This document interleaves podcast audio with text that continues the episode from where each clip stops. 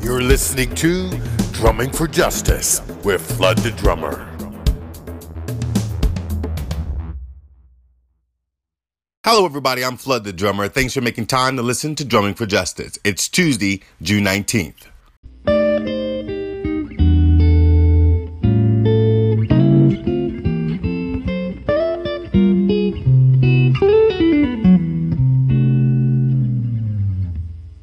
This is the AM News Aggregator, where I drum up the top stories you need to know to be informed and engaged.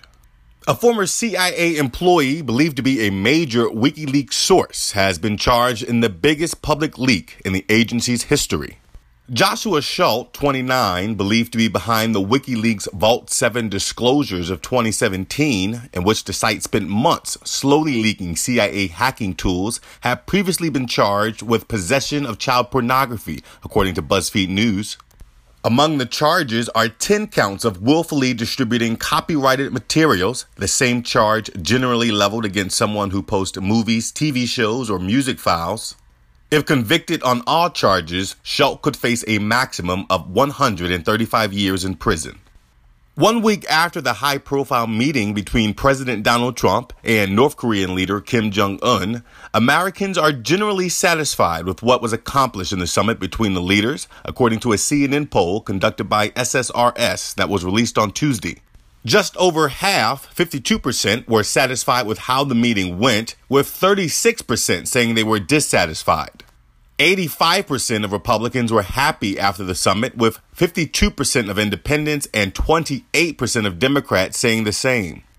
Over a third say the outcome of the summit was a major achievement for the U.S., with 29% saying it was a minor achievement and 27% saying it was not an achievement at all. A former Tennessee school bus driver convicted in a crash that killed six children now faces aggravated statutory rape charges. Jonathan Walker, 25, was arrested Thursday in Nashville, where he was free on bond while appearing his March conviction on criminally negligent homicide and assault charges in the 2016 Chattanooga crash. The Nashville report says Walker admitted to having sex with a 14 year old on five occasions. He had been staying with the victim's family for the last few months while out on bond in the crash case, according to CBS affiliate WTVF.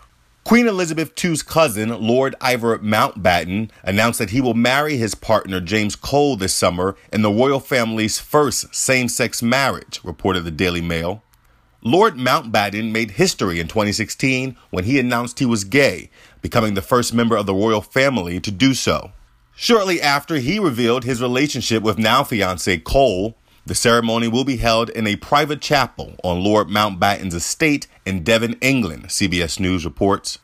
Violence has marred the run up to Sunday's election in Turkey, in which President Recep Tayyip Erdogan is seeking another five year term amid a crackdown on dissent following the 2016 failed coup, NBC News reports. At least 21 opposition supporters were injured in attacks from April 30th to June 5th, according to a report by the Human Rights Association, a Turkish NGO.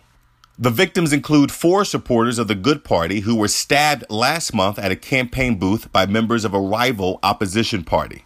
Global stock markets fell sharply on Tuesday after President Donald Trump threatened to impose an additional trade tariff on $200 billion worth of Chinese goods. Following that bombshell, Chinese stock markets closed sharply lower. The volatile Shenzhen fell almost 6%, while the Shanghai Composite neared a two year low. European stocks followed suit, and by mid morning in London, the pan European STOXX 600 was 1.1% lower, with every sector trading in the red. More than 600 clergy and lay leaders from the United Methodist Church have accused Attorney General Jeff Sessions of violating church law in connection to his role in enforcing and promoting U.S. immigration policies, including the separation of migrant children apprehended with their parents at the U.S. Mexico border.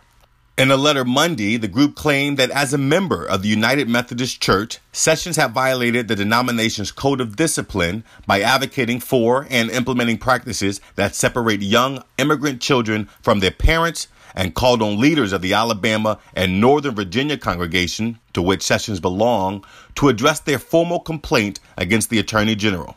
And finally, shares in Chinese tech firm ZTE plummeted more than 25% Tuesday after U.S. lawmakers sought to uphold a ban that prevents the company from buying crucial American parts. The Hong Kong listed stock of ZTE, which makes smartphones and telecommunications equipment, had already been hammered last week when it resumed trading for the first time in nearly two months. The U.S. Commerce Department imposed the ban on ZTE in April, bringing most of the company's operations to a standstill. But after intervention from President Donald Trump, the department announced a deal earlier this month to remove the ban in exchange for a fine of more than $1 billion and other punishments. That prompted a backlash in Washington. On Monday night, the U.S. Senate passed an annual defense bill that included a measure to undo the decision to lift the ban. That is the AM News Aggregator presented by TechBook Online, a digital first publisher of original content. Follow TechBook Online on social media at The Real TBO Inc. and add TechBook Online to your Apple News reader. To hear the AM News Aggregator each and every morning, subscribe to Drumming for Justice on Apple Podcasts, Anchor, and wherever else podcasts are available. Thanks so much for listening. Until next time, I'm Flood the Drummer, and I'm drumming for justice.